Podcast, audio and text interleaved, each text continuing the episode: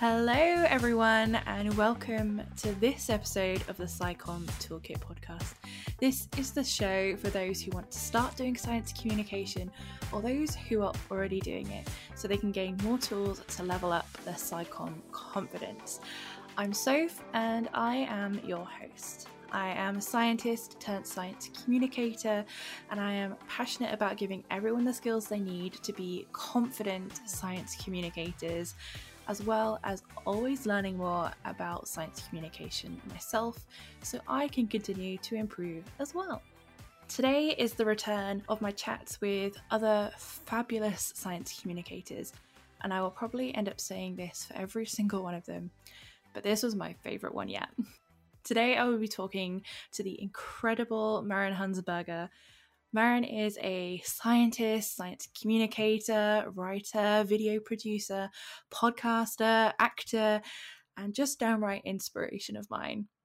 While she is a freelance science video writer, host, and producer, she is also studying for a master's in medical microbiology. She co-hosts and writes and produces the science history podcast Surprisingly Brilliant and is a science scriptwriter and host for Seeker. And if you haven't watched Maren's videos in their latest series, Body Language, you have to go and watch. So when I was chatting to Maren and recording ready for this episode, I had so many epiphanies, so many moments where I was just sat there thinking about the personal SciComm I do and just going, wow, that makes so much sense.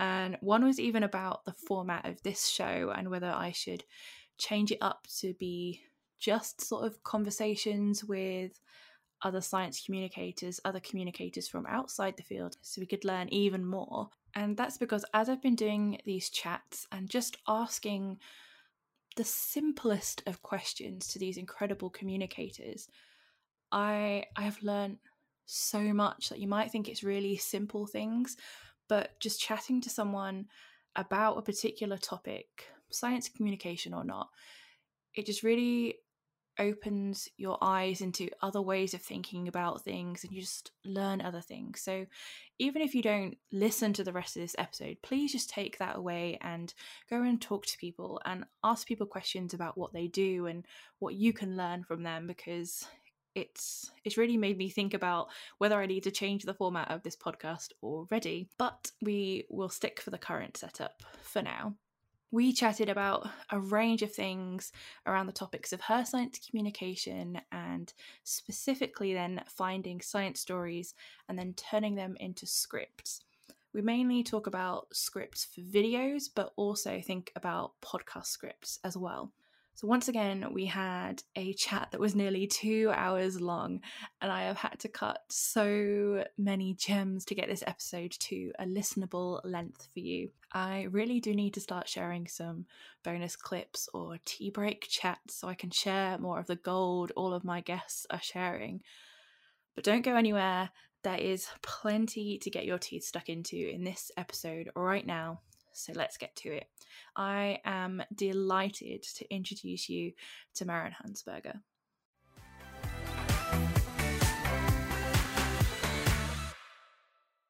Um, yeah, this is the bonus that I have of um, interviewing people who do their own podcasting and audio stuff. Is that like, yeah, we'll just record it this end as well too, just, exactly. just in case. just in case, just in case. So hopefully, fingers crossed, we'll have everything to work with.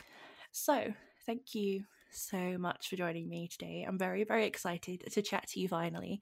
It's absolutely my pleasure. I'm so excited to be here. Thank you. So you you are a microbiologist and a science communicator, amongst many, many other things. Yes, uh, so maybe you can tell us a little bit more about your science, your career, your SciComm journey so far. Oh my goodness, yes. Um, okay, so it's a little bit of a, of a saga, a little bit of a journey. So, uh, so they're the best ones. Buckle in. Um, but essentially, I when I was growing up, I never ever considered becoming a scientist. I that was just not something that I saw for myself, because everything that I I don't know, my image of a scientist was very like they have to be very logical and very like non-emotional and cold, and they wear a lab coat and they work in a glass building mm-hmm. and they never see the sunlight and they can't talk to other people. And I was like, well, that's not me.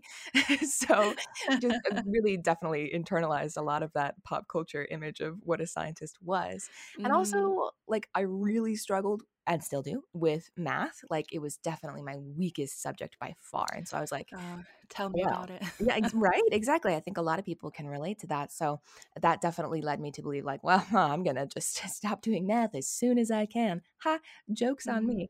Um, but that essentially meant that the things that I enjoyed the most and um, the things that uh, I felt strongest in were things like writing, you know, my English classes, art classes, um, places where there were like lot, there was lots of room to be creative and lots of flexibility and not necessarily one right answer, which I really liked. And so when I went to college, started out as an English major, and a year in, I was like, this is miserable. I hate this. We're reading like ancient books by gross old men that I don't like, and the books aren't interesting, and I'm not having fun, and this we're not doing anything new. Like, this isn't this isn't fulfilling any of my creative uh desires. And so mm. I sort of had like an existential crisis about what am I going to do with my life? Oh my God, what am I going to do in college? I don't know.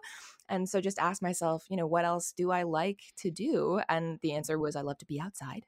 I love to be in nature. So mm. I decided to major in environmental science, because I was like, all right, that just lets me be out in the woods, touching nature and stuff. And sure, it says science in the title, but like, you know, it's just being with animals, right? Wrong. There's so much science.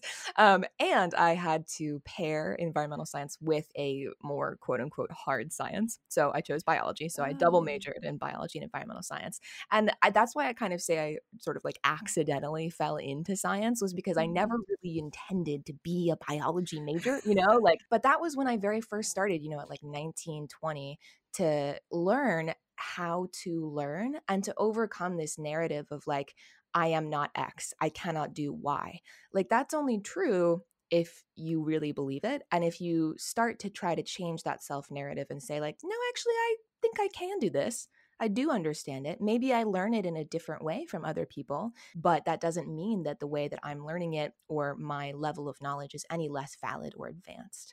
So that's just sort of when I started to internalize that kind of thing. And as I progressed through my science degree, I realized that I really, really loved science. I really loved the ways it lets us ask questions about the world. Senior year of college, I ended up taking a, a specified class, like an advanced seminar in microbiology, and just absolutely fell in love with it. Like, all of the tiny, minuscule, invisible things that literally like our planet and our bodies would not exist without. I know. Like, it, it blows my mind.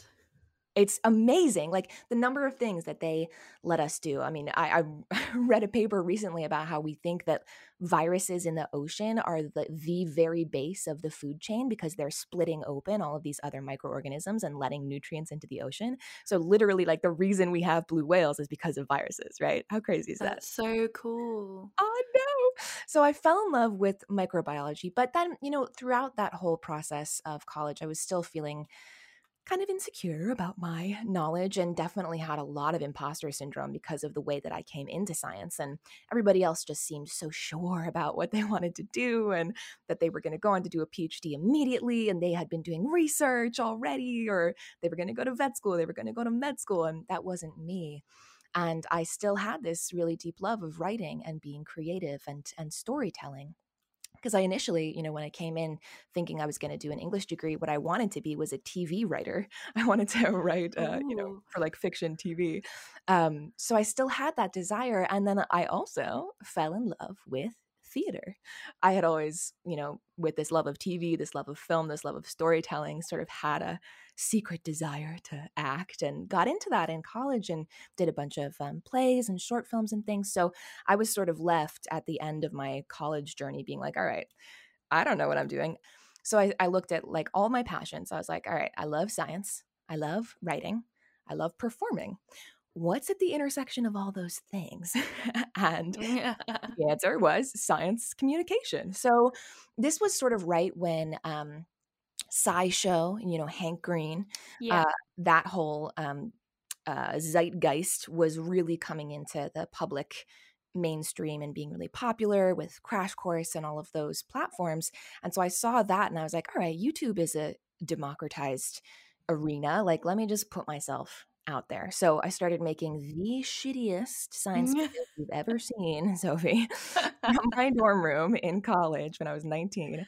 Um, you know, and I had no idea how to work a camera. I had never filmed anything on a on a camera before, a digital camera.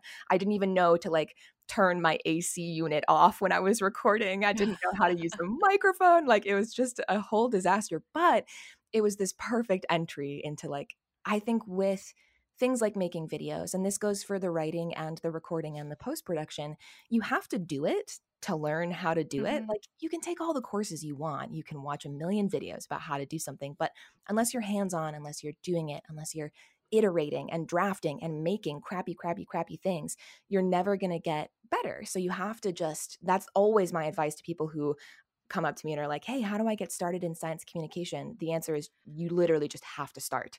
You have to yeah. start making something and then see what you don't like about it so that you can, the next thing you make is just a little bit closer to that end vision that you have. So that's sort of how I got started in into SciComm. So I wanted today to delve a little bit deeper into kind of script writing, mainly for kind of videos, podcasts and things like that. I'm sure there's other things you would write scripts for, but kind of wanted to focus on those today. So I don't know if you can remember the first ever script that you wrote. Oh my gosh, that is a great question. And I actually do. I do remember it. Because it was, it was a, a big milestone for me. You know, remember I was saying about how I started making really crappy YouTube videos in my dorm room. Mm-hmm. Um, the very first one I ever made was about why Rice Krispies snap, crackle, and pop. So I, I need to know why now. Okay, well, I remembered the explanation. So essentially, Rice Krispies are grains of rice that have been superheated and puffed up. And that means that they have these little air chambers inside of them. And those air chambers are delineated by, you know, really thin, crispy walls of rice uh, fiber, essentially. So when you add liquid, uh, those bubble chambers burst and they make a sound. So when it comes to um, videos, podcasts, why are scripts important, or even are they important? Mm. Yeah. Oh my gosh. I love this question, because when I very first started making those videos, I I didn't use word for word scripts. I just sort of riffed on, like, I did the research mm-hmm. and I knew what I wanted to explain, but I, yeah, just kind of talked a little more conversationally to the camera. And I started just by talking about things that I was curious about, like questions that I had about the way the world worked. And I was like, maybe somebody else will find this interesting. I don't know. Uh, and it was much more um, casual. And I think a lot of people really like that because it feels much less rehearsed. It doesn't feel like someone's trying to convince you of something. It feels much more just like having a conversation. And that's really what I'm trying to replicate in all of my science communication, is making somebody feel like they are a part of whatever I'm making, that they're not on the outside of it. I'm not explaining at them. We are having a conversation together. And so I think having a, a looser unscripted video with still a, a point and a, and a purpose that you're trying to make, it, that that can be the advantage of that. One of the reasons that I started moving more towards scripted content, however, like, you know, much more, I'm going to say this line as it is written, is because I started delving into much more technically complex content. And mm-hmm. that meant that what I was saying had to be incredibly accurate and specific, and I had to write it down beforehand, otherwise I was not going to be able to replicate it uh, you know when when filming. I, and I think too, one of the things that I really love about scripting out beforehand, and this can be done with a detailed outline as well, like you don't need to script it word for word to do this, but one of the things that I'm still working on in my practice today is making sure that I'm getting my point across in the most efficient and relevant way possible. So it's not that I want to, you know, get through the video as, as fast as I can. It's that I want to make sure that I know what I'm trying to say And every single thing in the video is working towards that purpose. It can be fun. It can be, there can be jokes, there can be funny visuals, but none of it is extraneous. None of it is work that the viewer is going to have to do to sort through the information and be like, okay, well, that's not relevant. So like put that to the side. You as the science communicator, you need to be doing that job for your audience. Because I think, especially at the beginning, I often was making content that was a little bit all over the place and unfocused. And that makes it, especially if you're trying to communicate a complex technical subject, makes it harder. It makes it harder for the viewer to, or the listener to get your point. So as, as much as you can really focus, who are you trying to talk to? What are you trying to say to them? And make every single thing in your video relevant to those two questions. Who are, who are you talking to and what are you trying to say? Then that's where scripting and, and more detailed outlining is really helpful, because then you can cut, right? You can cut and trim. All right, actually, I don't even need that in there because that is not, that's going to be confusing to add in. Right? I think I, I was talking to um, somebody else about this, and we were saying how it's really, really hard, especially if we have, if you have a science background, to not want to put literally everything in the video or in in, yeah. in the podcast episode script, because you never want to be accused of leaving something out or getting something wrong, right? That's like the ultimate sin in science communication is is being inaccurate. But you have to balance that with saying, okay, this video isn't about the entire history of black holes. We can't do that, right? That's that's like a, a two semester course in university. What we're doing yeah. instead is telling a story about this one guy who did this one thing when measuring black holes at this point in time, right? So we got to focus it on down and make sure that everything that we're saying in the video or in the podcast episode is relevant to that, relevant to the audience that we know we're talking to. So we may need to give this background, but we're just not going to try and and include the entire history of everything ever, which is hard. That's hard. Yeah, I think it's maybe particularly difficult if you kind of have come from that, um, let's say, academic background, because you kind of write a massive thesis that's hundreds of pages long, and you kind of have to do that almost complete literature review. And if you're telling someone, you want to share that knowledge with everyone else. Exactly. But not everyone cares about everything that you've written in your thesis. Exactly. And it's going to distract from the ultimate point you want to make, right? If you're making a video about a specific exactly. thing, you don't want to muddy the waters. You don't want to uh, decrease the strength of your own point. So I always try to remind myself, actually, a question that I, I uh, try to ask myself every video is, could this be two videos? You know, does it make sense? Is there enough here? Are there two different points that we could make and then produce two even better, highly specific, really focused videos? Is that the case here? And if the answer is no, then that's great, because you can just keep on chugging along. But if the answer is yes, it's like, okay, we might want to think about separating this out, you know? Yeah, no, that's a really, really great point.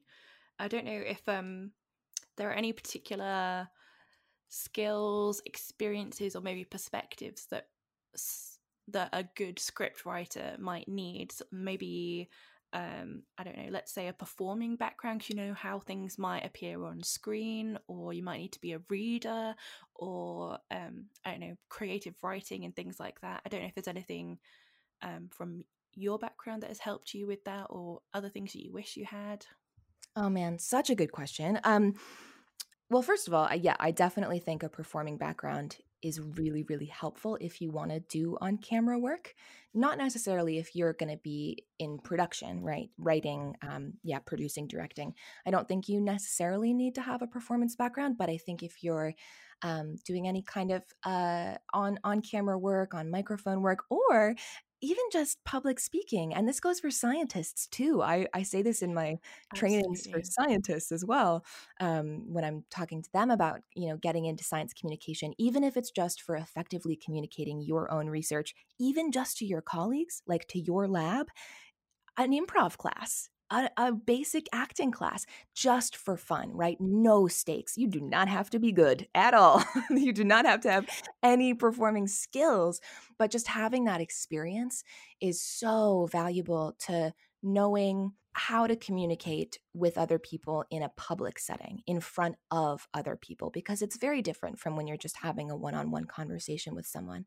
But those skills are completely translatable to any kind of communication anyone is doing anywhere. So I'm always a big proponent of take an acting class, take a, a an improv class. And I say those instead of public speaking classes because they're just more fun, right? They're, they're low stakes and they have a lot of very similar um, skills that you will be able to transfer over into regular, schmegular public speaking.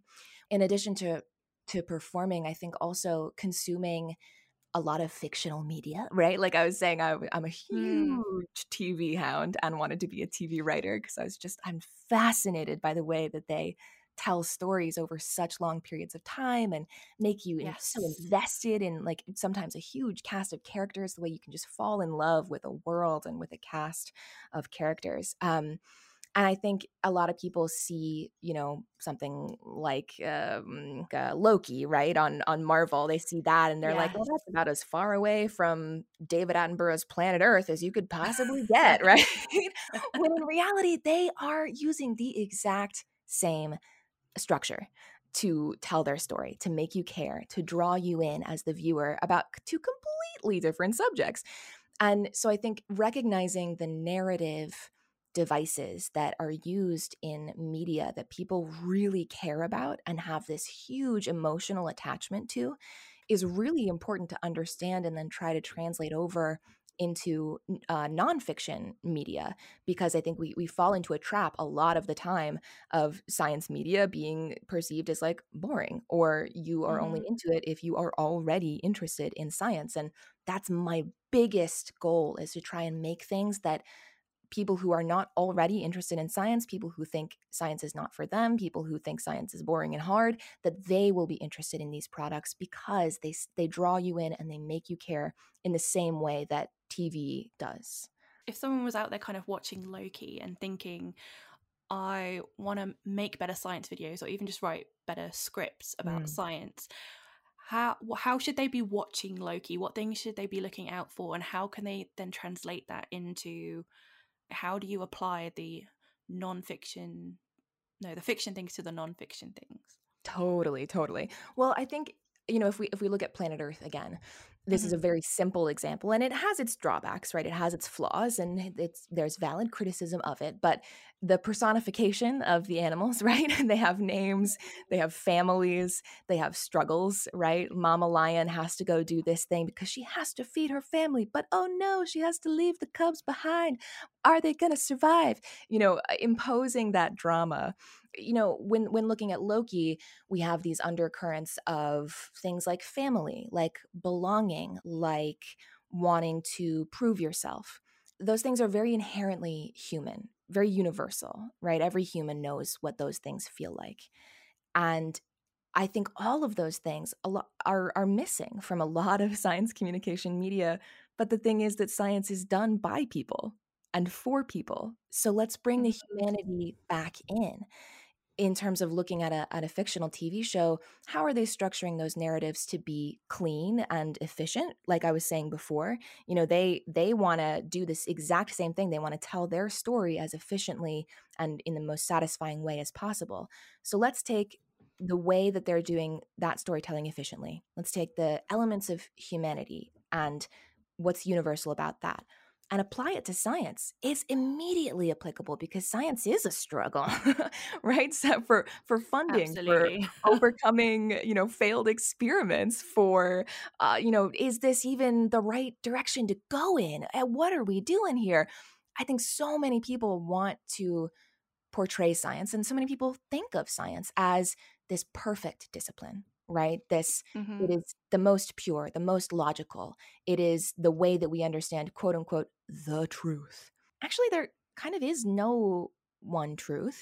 Science is just a really organized way we have of asking questions. And if we can kind of demystify that about science and say, like, listen, the people who do science aren't perfect. Science isn't perfect. It's a process. It's always being iterated on. We can bring those people back into the stories. We can bring, like, why do they care? And and what is this science having to overcome as well in terms of, like, this problem? Uh, maybe it's stem cell science, right? This is immediately applicable to to folks with lymphoma who may be undergoing experimental stem cell trials, you know, and that's, again, a very obvious example of how a piece of science is applicable to humanity. But I think there's always that link. And as much as we can bring back the fundamental human elements of the science being done and um, apply those narrative structures to uh, bring out the emotion without distorting the science or the facts or, or or making it, you know, into some melodrama that it's not, still being honest, but having it be authentic, having it be flawed, revealing the, yeah, the humanity and, and the feeling behind the science. I think that's something we can take away from popular media. Is there anywhere we can go to, or maybe resources you know of, where we can go and learn about um, narratives and so- story structure sort of more generally, so then we can sort of apply it to our science stories, whether that's research, whether it's people, and so on? Oh my gosh, yes. And this is why I say, like, again, people are people are gonna totally uh, come at me for this, but this is why I say you don't need film school, is because just type into YouTube free film school, and there are like five million channels that do up. Wow. And considering the fact that I have taken, you know, academic film courses, theory of film courses at the master's level, I can tell you that a lot of those YouTube videos have exactly the same content that I learned in that class. And, you know, they dissect a scene uh, frame by frame. Like, why did the person choose this shot? What does it mean? It means something. This is why this framing makes you feel a certain way, right? These folks on YouTube, oh, mwah, doing God's work out here, giving us well, free. I know exactly what I'm going to be doing for the rest of the weekend. Exactly, free film school for sure. Where, you know, and you'll find somebody that you whose opinion or whose voice rather that you really resonate with too, because obviously film criticism and film theory are relatively subjective, uh, mm-hmm. and so you'll get people having different different different interpretations and. Um, Yeah, there there are lots of great videos out there from the very basics of narrative structure, right? Like beginning, middle, conflict, uh, climax, resolution, denouement, finish, uh, yeah. you know, that can take you through that whole roller coaster, um, all the way up to more advanced, yeah, filmmaking techniques of this is how this actually works on a film set. This is why you would structure this this way. And and that's the other thing that I think is so essential and that I'm still really learning and that I think we all will be as long as we're practicing in this space, yeah. is how is meaning created when you have multiple modes of input for the information. So for example, in a video, you not only have the sound, and maybe that's narration, maybe that's an interview, maybe that's voiceover, whatever, mm-hmm. uh, and you have the visual. And I think for a long time, I, as a creator, was making things where the visuals just exactly matched the input, the audio information input, and it was just sort of there as like a an illustration basically, and and that's very valid and and um, uh, works. But moving into a next level is how can you create more meaning than either of them have on their own, right? How do you create mm. something that has that is larger than the sum of its parts? So maybe you say one thing in the voiceover, and the visual adds to that, right? It contains information that you didn't say in the voiceover, but together they create the whole concept that you're trying to get across.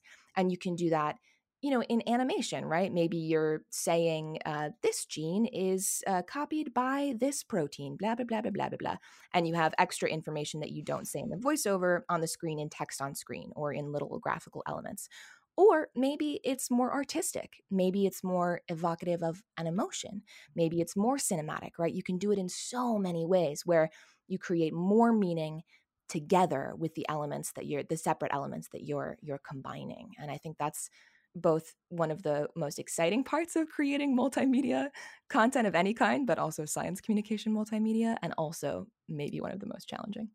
So yeah, I guess um, talking about scripts and structure and things, what are kind of the main stages you need to go through to ultimately end up with a script? I guess broadly maybe planning, writing, editing, and then delivery if you're kind of the host, so to speak. So I don't know whether you can talk us a little bit through your process and the kind of things you get up to each time. Absolutely. Um, so the, the very first thing, and I'm sure many people have said this on your podcast, is who are you talking to and what do you want them yeah. to know? Obviously, like a, a video about a malaria vaccine is going to be completely different, like a like a unrecognizably different video if I'm making it for a scientific audience um, to play at a conference of people who, you know, are extremely familiar with mRNA vaccine technology versus if I'm just making it for the average person on the street. So that that's one very obvious difference. But there are even, you know, more niche things to think about. Like when I, I have worked at a big laboratory, a big science laboratory in their public affairs department, you know, making videos about the science that they did at that laboratory. And the question always was, who are we talking to? Because it's all well and good to make a video, but I think a lot of people, especially some of my freelance clients, right, people I make videos for, sometimes think they come to me and they're like, we want to make a video. And I'm like, okay, why? Yeah. uh, for like what what is the purpose and and what are you hoping it will do? Because I think a lot of people just stop at the we're going to make a video and then we'll have a video, and they think that that's going to, I don't know, just do something magic, whereas yeah. you have to know yeah have to know who you're talking to and what you want them to know and what you want them to do at the end of it. So a video always has to have a purpose, I think, um and sometimes that purpose can just be to entertain or to inform, but I think the more specific you can be, the better it is um in focusing the rest of the process, which for me starts with outlining. So that's where that information and that understanding of narrative structure comes in. How are we going to pose the problem? Is there conflict in this? Who are the main characters? Maybe the main character is a technology. Maybe the main character is a question, right? It doesn't have to be people, but who who are we going to care about in this story, so that you can outline the the structure of how you're going to present the information. With science communication, it's especially challenging because you have to overlay that narrative structure on top of complex technical information. And that yeah. again is why the audience, identifying the audience is so important, because then you know what understanding of this topic do they already have, or what do I have to introduce? Where is the background information going to come into this video and this explanation, so that everybody can understand the conflict, the resolution, mm-hmm. the main characters. So the outlining is is um, super, super important. And then all of the research, right? All of that good background research, um, and then the the actual scripting. And for the scripting part of it, as I'm going along, right, I'm always doing that pruning thing of like, is this really important to the story that I'm trying to tell? Coming back to my outline, is this relevant to the okay. story? Is this important to the emotional arc of the story? And if the answer is no, it's like, okay, can I get away with not having it in and this still being correct? Um, because sometimes obviously there's like an issue with having an incorrectness by omission, right? So you have to ask yourself that as well. Like, is this going to be wrong if I omit it? I'm not saying this doesn't exist, mm. but I'm just not going to include it. So you have to ask yourselves those questions. And in the scripting stage, I'm also usually storyboarding at the same time. So this is where that concept comes in that I was talking about earlier of creating meaning with the visual. So as I'm scripting the video script, I'm thinking, what is the viewer going to see here? Mm-hmm. Because the information is really important. And this is something that I've kind of only learned relatively recently. I used to just just script, and that was the only important part to me. But as I've gotten, you know, more, more, um, more experience, I've realized how important it is to have that in your mind while you are scripting, because it's going to change the things you write. If you if you think about what detail can I add in the visual here, maybe I take some words out of this sentence. Maybe I can have this expressed visually instead of, you know, by the host or by the narrator, because then you get the maximum amount of, of information across to your audience in the minimum amount of words, right? Going back to that efficiency. Mm. Um, making it easier for the audience to absorb that information mentally. How how easy can you make this to understand? And that involves combining those um, information in words and the visual information. So I think doing those things in tandem is really important. And uh, your outline, having a really nice solid outline that you feel confident in, is going to help you along that way. I also think getting somebody else's eyes on it is really important. Yeah, uh, I was going to yeah. ask about feedback yeah. and who the yeah. right people to ask were. Yeah, I mean, it depends on the team, right? Um, so, you know, for my YouTube channel, it is just me. Mm-hmm. Uh, Uh, whereas, you know, for videos that I make with Seeker, um, we have a, a team of not only script editors and producers, but also visual editors and animators who are, we're all working on it together, which is obviously a huge privilege and amazing. Mm-hmm. um, but everyone can contribute. And especially if I've been like knee deep in this research and somebody comes to it with fresh eyes and is like, I don't understand this at all. What are you talking about? You know, I, it gives me great perspective about like, okay, so somebody who hasn't been reading about this for the last week is not going to get this. Okay, back to the drawing board. How can we fix that? So yeah, I, th- I think having different perspectives is really important.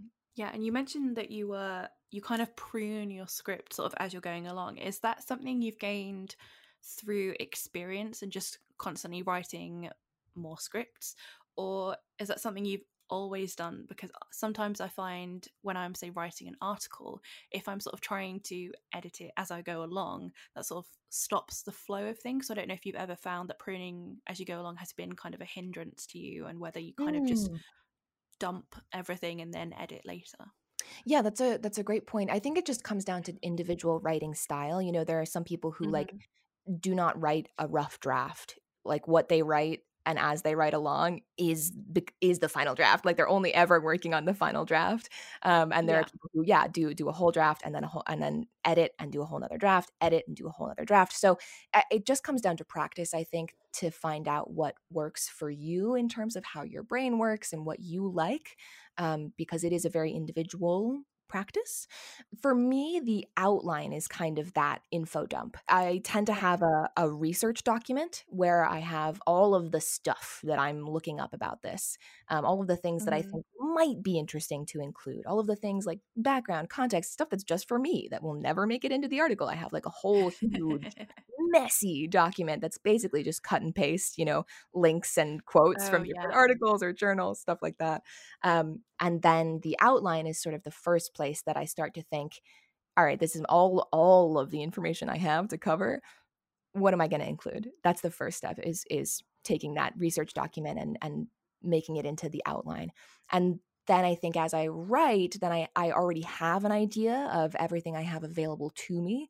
And working from the outline, I can decide what we're going to include in, in more detail or less detail, or what actually we don't need to have. Um, so for me, editing as I go is is more effective, and is kind of just the way that I have always written anything. But it's it's everybody's going to do it a little bit differently, I think.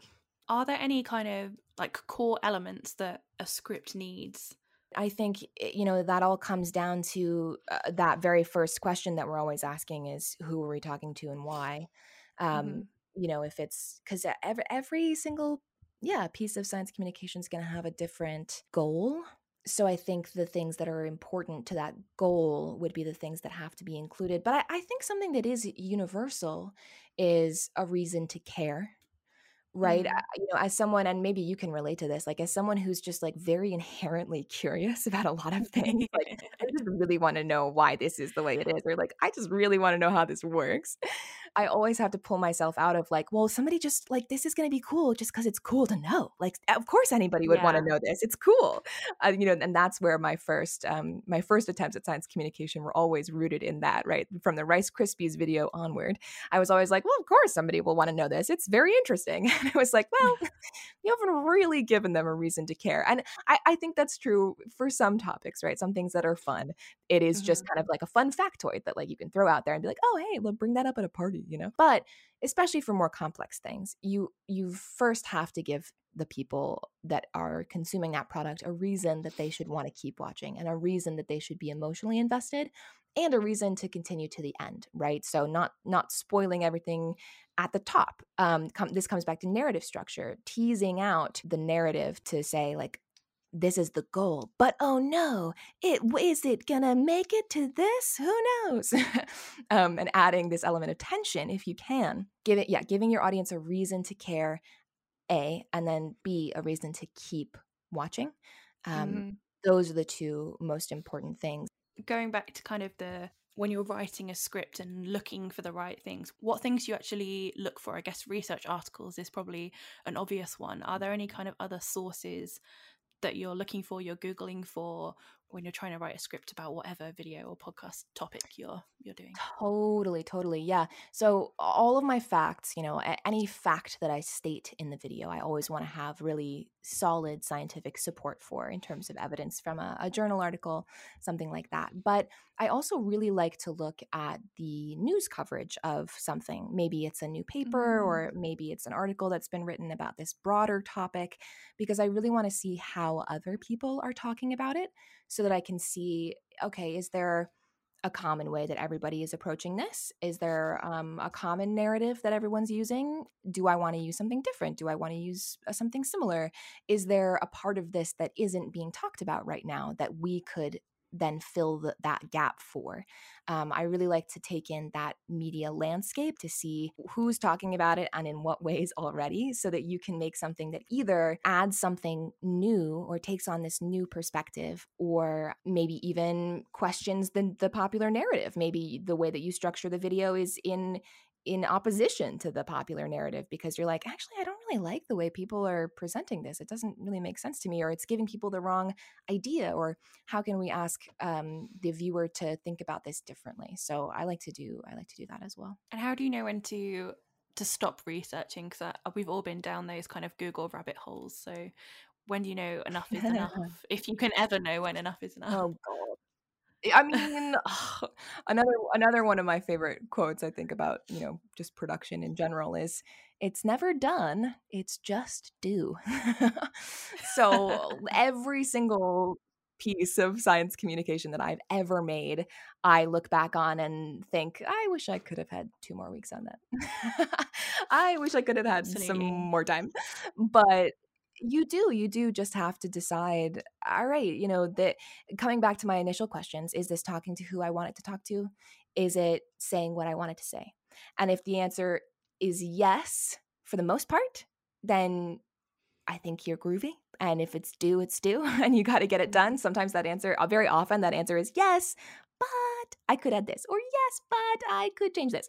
But if the answer is yes, but I, I think it it can be ready, even though it's hard to let something go out into the world that is doesn't feel perfect. I definitely have that problem.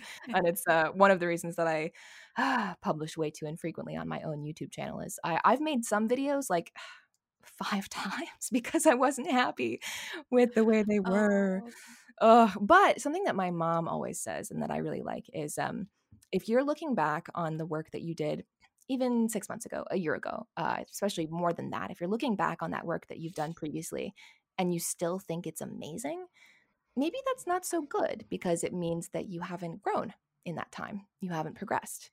So if you're looking back on it now with your eyes that you have now and saying, eh, that could have been better, that's good, because that means that you know how to get better and you know that you can do better. So I try not I love to... that. live too much in regret, because it's it'll just kill you, first of all.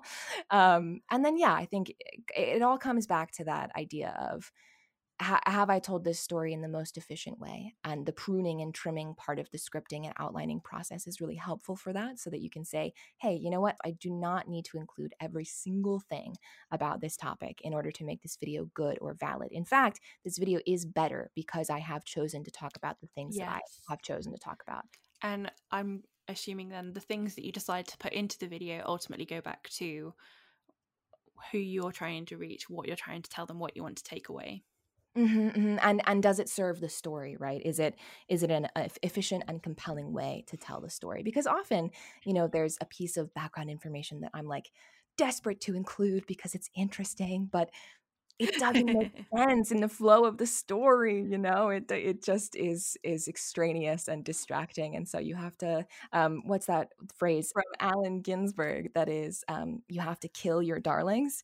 Is you are gonna have things in any product that like you are in love with and that you don't want to take out, but it's better for the story to do that. And actually, something that you put out into the world, Sophie, really inspired me um, about this and made me feel better about this was when there's something that I love in a, a video or a script that I just have to take out for the good of the story, I'm going to save that and put that in my back pocket and share it in a different way, right? On social media. So yeah. How can you, you know, multitask or make, make pieces of content multi-purpose? So you're putting out that long form video on YouTube. Yes. Take that fact that you think is amazing, but didn't make it into the video, and share it on Instagram as a way to talk about the fact that you made the video. So thank you for that. No, I love that you brought that up. It's a great way, actually, if you think, oh, I wish I'd shared that bit of information, but yeah, great way to promote the the video that you're doing.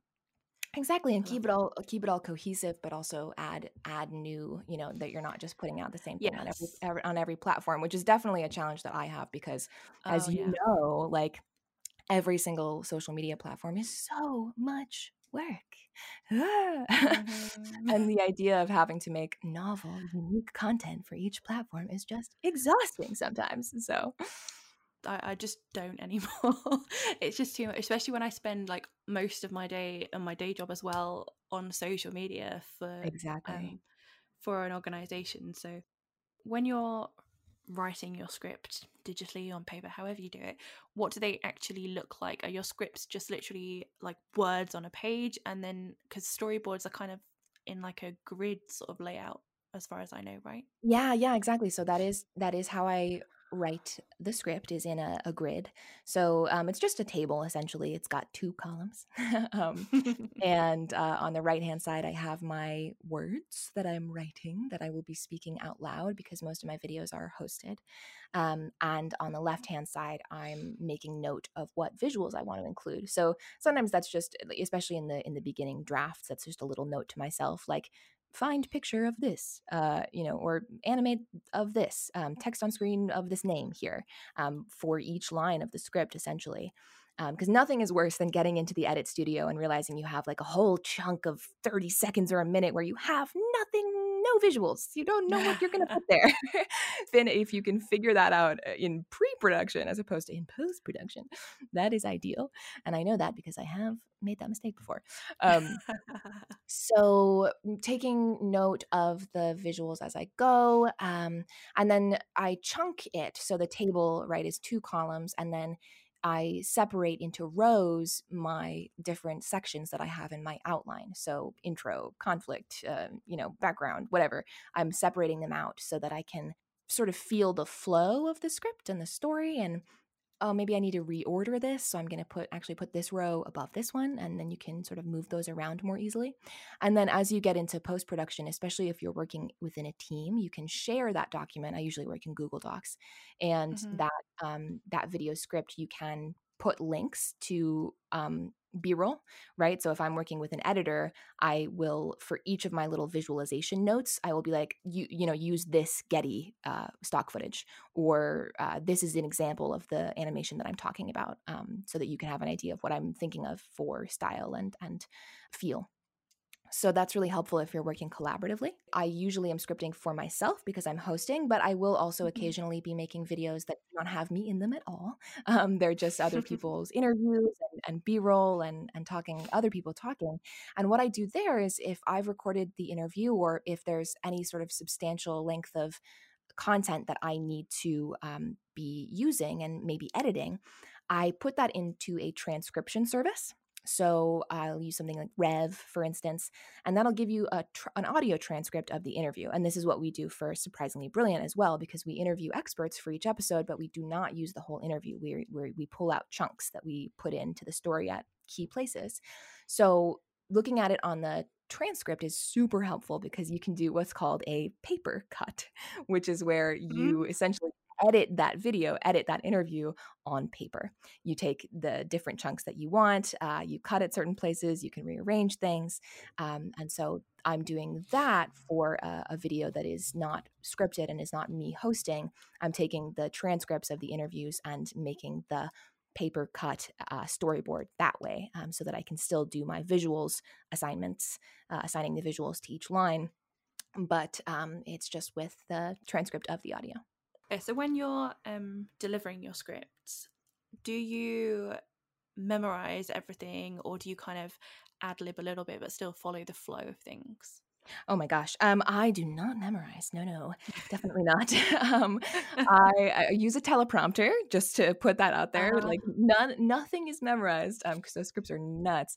Uh, it would take forever. I, I've tried to script as much as possible in the pre-production process, all of the sentences in the way that they most naturally come out. But very often in the actual read, in the actual shoot, uh, it occurs to me on the spot that like, oh, I want to put this a different way or add this inflection or change this structure of this sentence. And I'll just do that on the fly because I've I've done it so many times that I feel comfortable doing that reading from the teleprompter.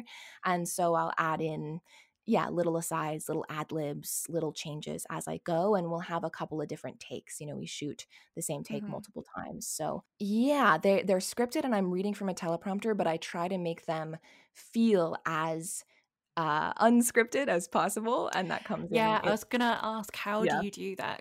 yeah, I mean, that just comes in in the scripting mostly. Like you've scripted it so that the words do not sound like they're scripted, which I know – yeah. sounds hard, um, but that's why reading it out loud as you go and as you edit is so important, is because you'll be able to hear it.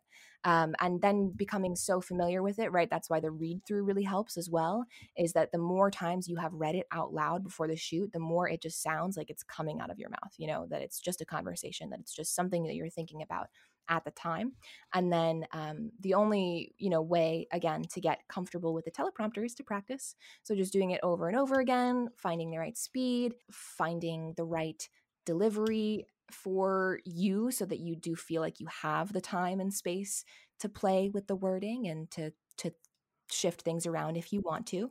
Um, I mean, and you should see the bloopers. Like there, there there's a million takes where I stumble over my words and I don't finish a sentence correctly, or I've tried an ad-lib and it didn't work.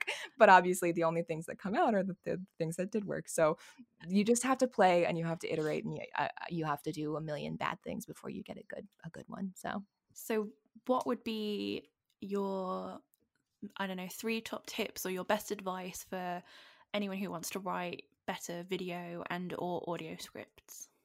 Oh, gosh. I think the the three most important things would be to have a clear vision is number one. Like we've talked about a couple of times, know where you're going.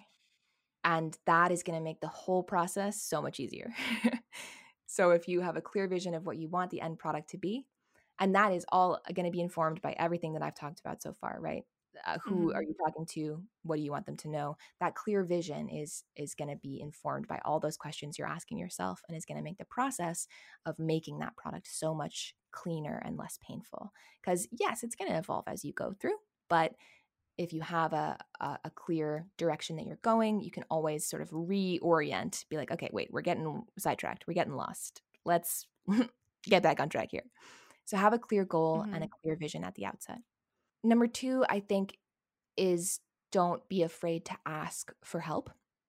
Mm-hmm. And by that, I mean, don't be afraid to let somebody else see it. I think especially when you start out, it's really hard to let that that baby that you've just created, right, yeah. go out in front of somebody else, because you're like, oh, God, they're going to see all the things that are wrong with it. No.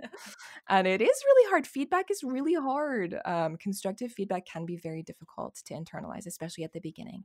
But the more you get used to that, the more you start to see people's feedback as a really good thing that's going to make everything better. It's not a personal criticism of you as a person. It's just, hey, how can we make this the best thing it can be? The better you get at that, the, the sooner you get better at that.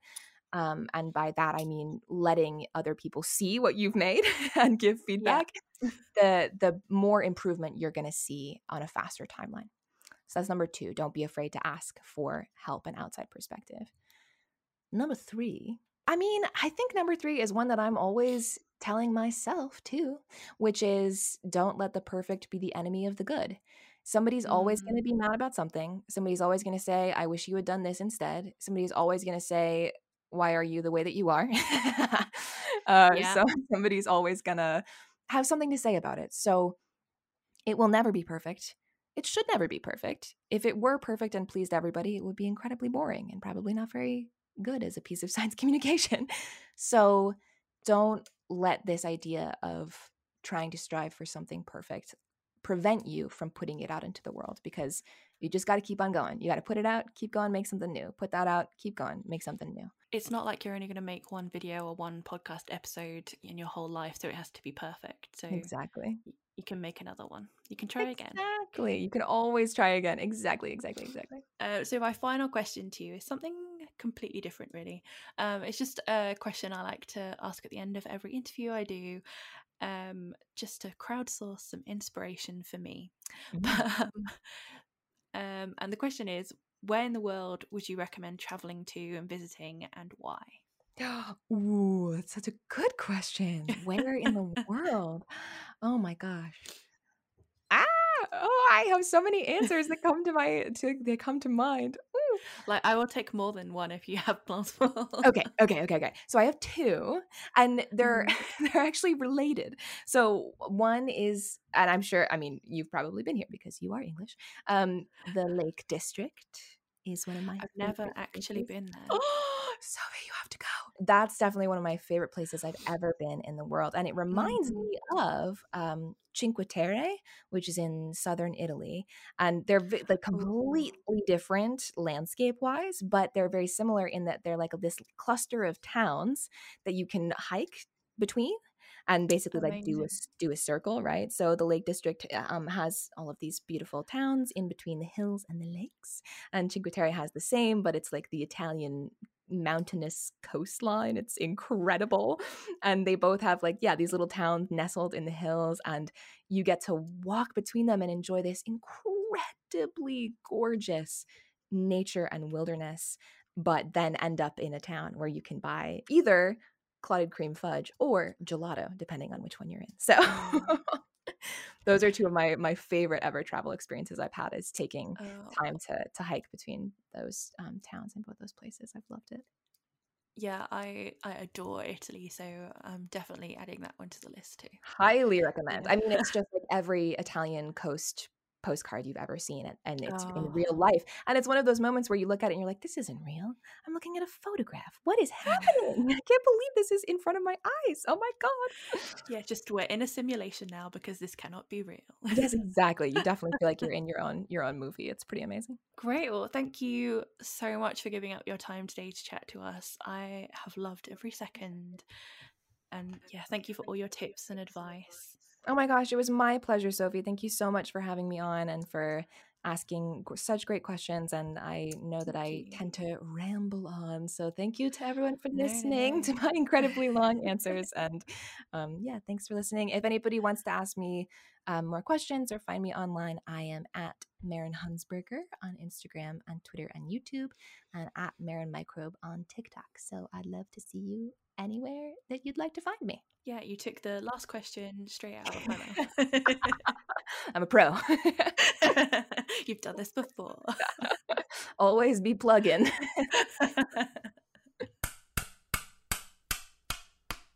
I want to say a huge thank you once again to Maren for giving up her time and sharing all her SciComm wisdom with us. And as I said right back at the beginning of this episode, I had to cut so much out of this interview and the chat that we had, so there is plenty more to come from Maren very soon. If you have listened to this podcast before, then you will know what point we have now reached. If this is your first time listening to the SciComm Toolkit podcast, then welcome to the D I Y section. This is the part of the episode where I share a resource, exercise, or activity that you can do right at the end of this episode. Why? Well, I know I am guilty of it, and many others are too. That is where you read about, take courses maybe about a certain topic, watch videos about how to do something, and then never actually put that knowledge into practice. This is what I hope this section of the podcast helps with, so we can actually take action on the things that we're learning. So today's one is probably an obvious one, but I want you to practice writing a script. Do some research, find the story that you want to share, write your script. Think about what will be the visuals on screen if you're going to make a video. Share it with friends for their opinions, but most importantly, record it. You don't have to show it to anyone, but record your video or audio clip to see what feels right, see what didn't work, get some more feedback once you've recorded it too. Please remember that you do not have to show it to anyone or publish it on a YouTube channel or anything like that, but get some practice in writing the script, but also then delivering it, because they are two completely different things, and you don't know if what's written on a page works unless you say it out loud, or you deliver it to camera, or you speak directly to your microphone. Once you've recorded it, then ask yourself if the message you wanted to share is coming across. See what you can change for next time. You can get a script and storyboard template from my website right now, or create one of your own with just a simple grid in a Word doc. You can find that and all the other resources, as well as show notes and transcripts for every episode of the podcast at sophtalkscience.com forward slash SciComm Toolkit. Thank you so much for listening to this episode of the SciComm Toolkit today. Don't forget to rate and subscribe if you enjoy what you're hearing. Share it with your friends too. You must now go and watch Maren's video series, Body Language, on Seeker. Then come back to us and listen to more episodes to level up your SciComm confidence even further. Until then, stay curious, keep creating, keep SciComming, and I'll see you in the next episode. Bye!